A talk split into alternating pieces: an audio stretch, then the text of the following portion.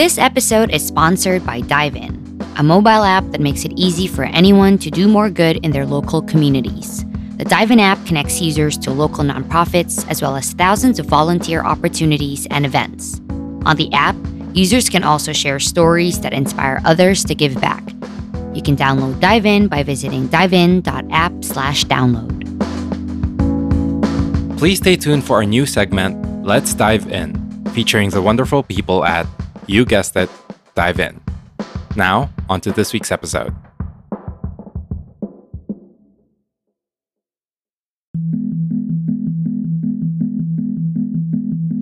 We are not a world divided into people who have and people who need. Everybody has something to give. There were children in the slums in Nairobi who were painting rocks with messages of goodwill and like kind messages and then hiding them so that other people would just find them. Giving. It could evoke different emotions depending on who you're asking. We might think of giving as something that's being taken from us, like money, for example. But what we might miss is that giving, it can actually make us gain something of more value.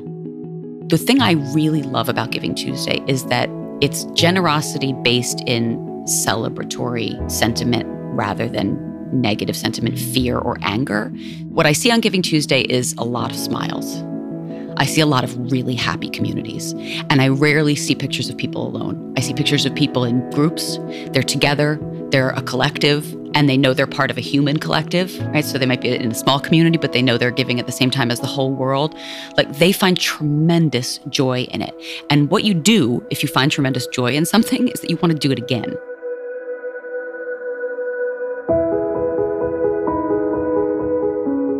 This is the story of Asha Curran, social good innovator and the CEO of Giving Tuesday.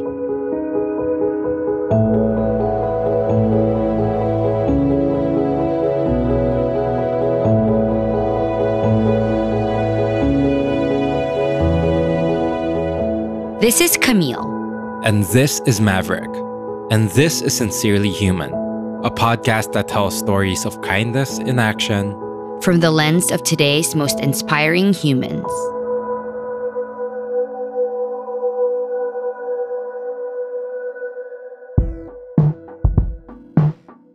I was actually born in India, which is its own whole story to do with my hippie parents. Asha started living in New York when she was just under three years old. So I was raised in the Lower East Side and the East Village. Uh, my mom was a public school teacher and she was a single mom. My mother was a big believer in service and kindness and taking personal responsibility and that sort of thing. And I left New York for college where I went to Mount Holyoke in Massachusetts, which was a really transformational experience for me. It was an all women's college where Asha majored in politics and English. I'm 46 now. When I look back on my trajectory since college, it's kind of hilarious because it makes no sense. So now I kind of look back and I can pretend it was strategic, but really at each juncture, it wasn't. I had absolutely no idea what I wanted to do. I decided I wanted to go into book publishing because that's basically what I thought English majors and minors did. And I did. I went into book publishing. But within the publishing world, Asha couldn't find an editorial job. So she hopped on to do other things, including childbirth education, after becoming a mom. I started working at 92Y. 92nd Street Y is a nonprofit community and cultural center located in Manhattan, New York. The organization brings people together through a wide range of programs in the performing and visual arts, literature, and culture, to name a few. And I became director of Jewish lectures there, which is funny because my own background is that I'm an Irish Catholic, so it didn't seem to make much sense. But again, it was really interesting. And so I just immersed myself in it. I learned as much about that world as I possibly could. When I look back, I think what interests me is discovering a new world and then really immersing myself in it. A few years within working at 92nd Street Y, Asha met her colleague, Henry Timms. We were just really aligned in the way we saw things like the democratization of content, the advent of digital media and how profound that was and how much it was going to change things. The 92nd Street Y is an incredible cultural and community center. It has a long history of serving its community, but its community is its zip code, basically. And so Henry and I started thinking how could we redefine the word community for the 21st century? Right? What does community mean in an age where there are no boundaries? To test this theory, Henry and Asha experimented. They started the Social Good Summit in partnership with Mashable and the UN Foundation. The summit is an annual event for tech and global development leaders and activists, and it's held during the United Nations General Assembly Week. This year, the summit is celebrating its 10th year anniversary, and it all started with people thinking out of the box and pushing what's possible. Nonprofit innovation was also not something that in college I would have said, oh, I want to get into nonprofit innovation. But again, I started, you know, we sort of started experimenting with this distributed model, really thinking in new ways about branding and ownership and things that the nonprofit world just really get in a very stuck mindset about. Asha has led other successful programs at 92nd Street Y, but none would probably come close to the scale of one particular experiment. It was in the run up to the Social Good Summit, and I was just underwater. I was so busy getting everything prepared for Social Good Summit. It's just a massive undertaking. And Henry came into the office one day and he said, I had this great idea Black Friday, Cyber Monday, Giving Tuesday. And I was like, oh, that's a great idea. In 2012, Giving Tuesday launched as a day when people would show up on the Tuesday after Thanksgiving in the US. On this particular day, people would give back to causes and issues that mattered to them. But ever since that first iteration, and much like Asha's professional career, Giving Tuesday went through an evolution.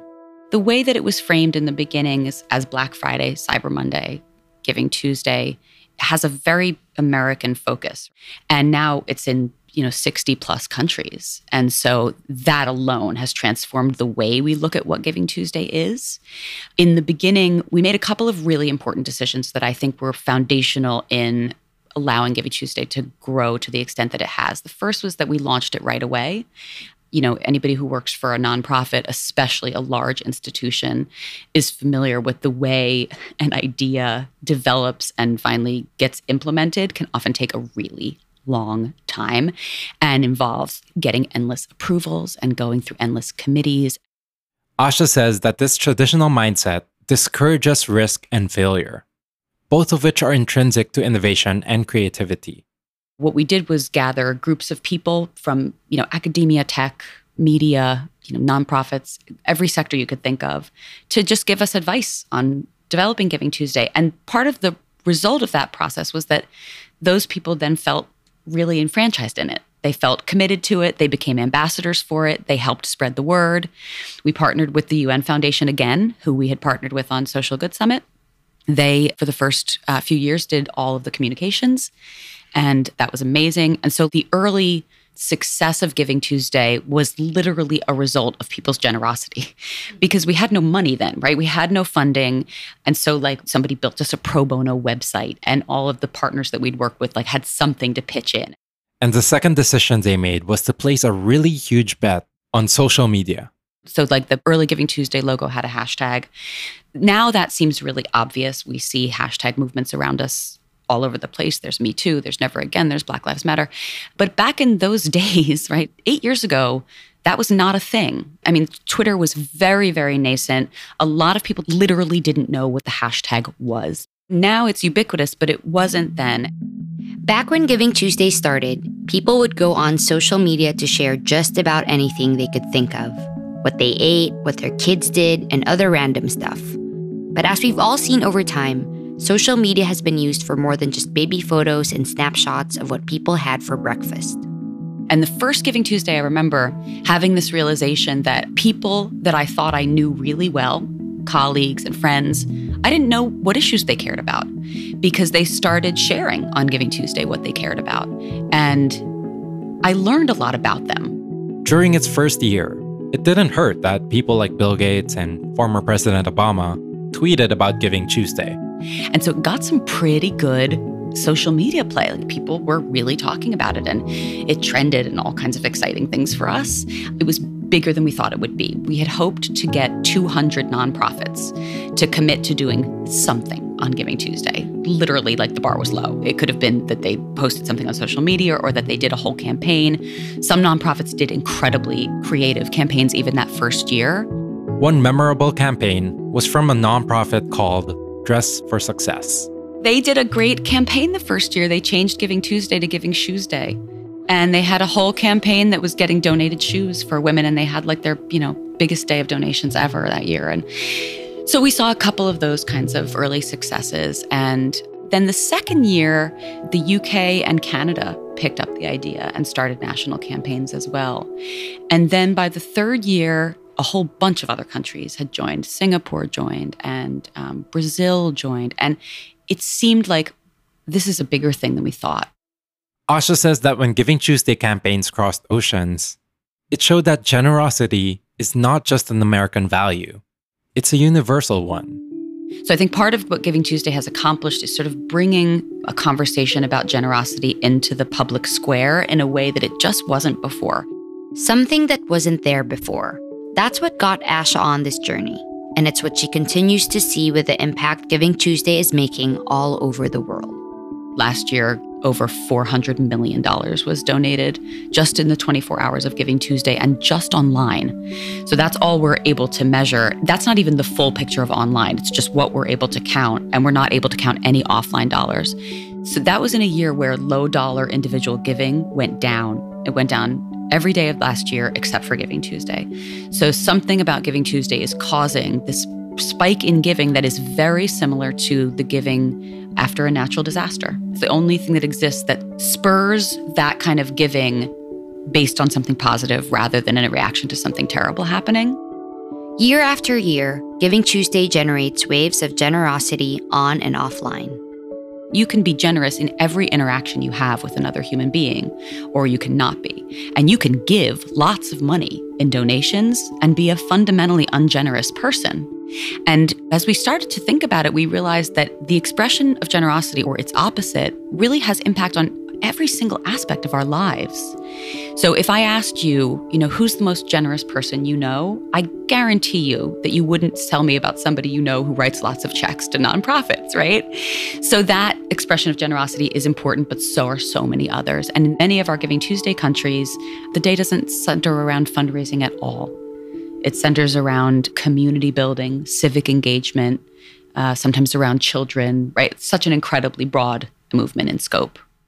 Giving Tuesday has seen everything from campaigns that bring civic pride to local communities to heartbreaking personal stories that inspire others to make an impact. Like the story of Noah Owen Palmer and how the Knox Blocks Foundation started, which won the 2017 hashtag MyGivingStory contest. He was the best baby, really, from day one. Um, he was born September 5th.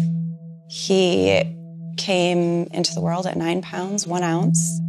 It was a normal day. Um, you know, there was nothing, he wasn't sick, he was healthy. He went down for a nap and, um,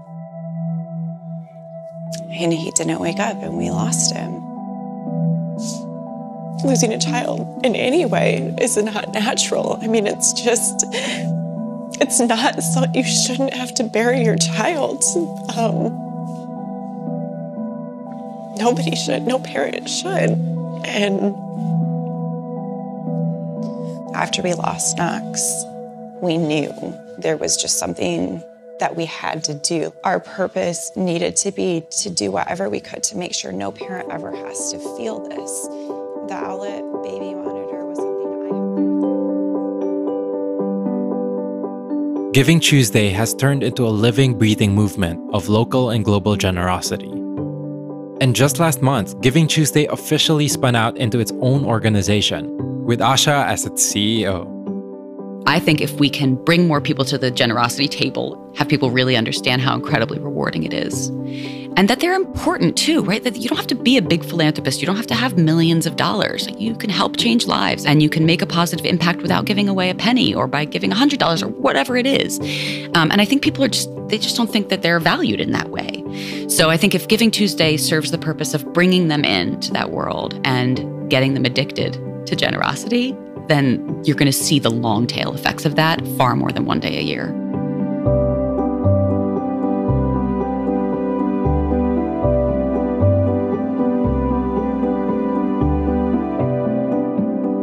If you want to learn more about Giving Tuesday and how you can join the movement, visit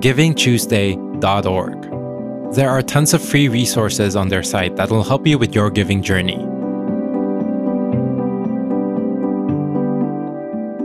Please stay tuned. Coming up next is our new segment on the podcast. Let's dive in.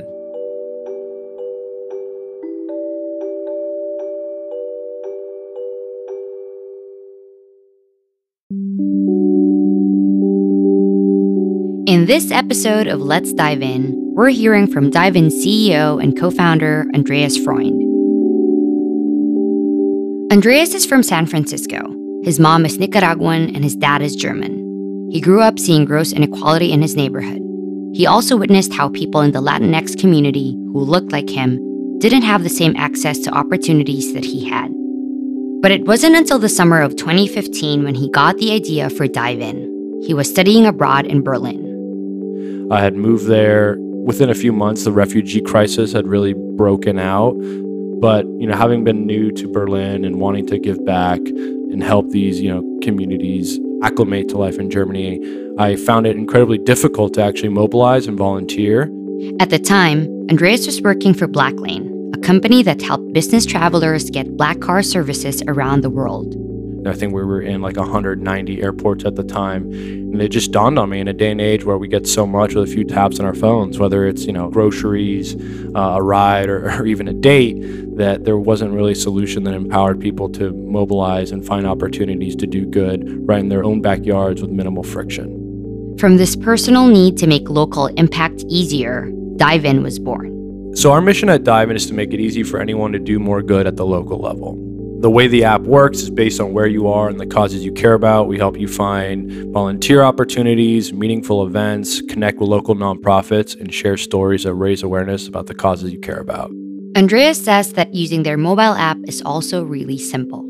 Through our onboarding process, you select a few causes that matter to you. So, whether it be activism, immigration, animals, conservation, things of that nature, you select those causes, you let us know roughly where you are, and then based on that, we surface a list of nonprofits in your area, a list of volunteer opportunities, as well as stories from your local community that you can engage with and hopefully be inspired by, and then share some of your own. Apart from nonprofits they're curating on their mobile app, Dive In has also partnered with Volunteer Match, a leading organization that connects thousands of nonprofits to volunteers all over the country. When you can get involved at a local level and make change happen in a relatively quick time frame, I think it also provides that really positive feedback loop that'll encourage people to actually get more involved in a more sustainable fashion. Also, so many nonprofits, you know, need lots of help just empowering people to really help these organizations that really do so much for our communities on a regular basis. And a lot of it's really thankless work. So, if you want to connect with local nonprofits and easily discover volunteer opportunities and meaningful events in your area, check out the Dive In app. Just visit divein.app slash download. Link is in our show notes. That's it for today's episode. Thank you for listening. We'll see you again next week. And remember, be good to one another.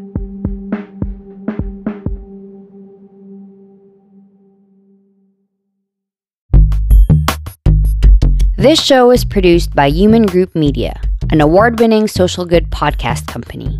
Human Group Media works with thought leaders, brands, and organizations to inspire social change through the power of audio storytelling.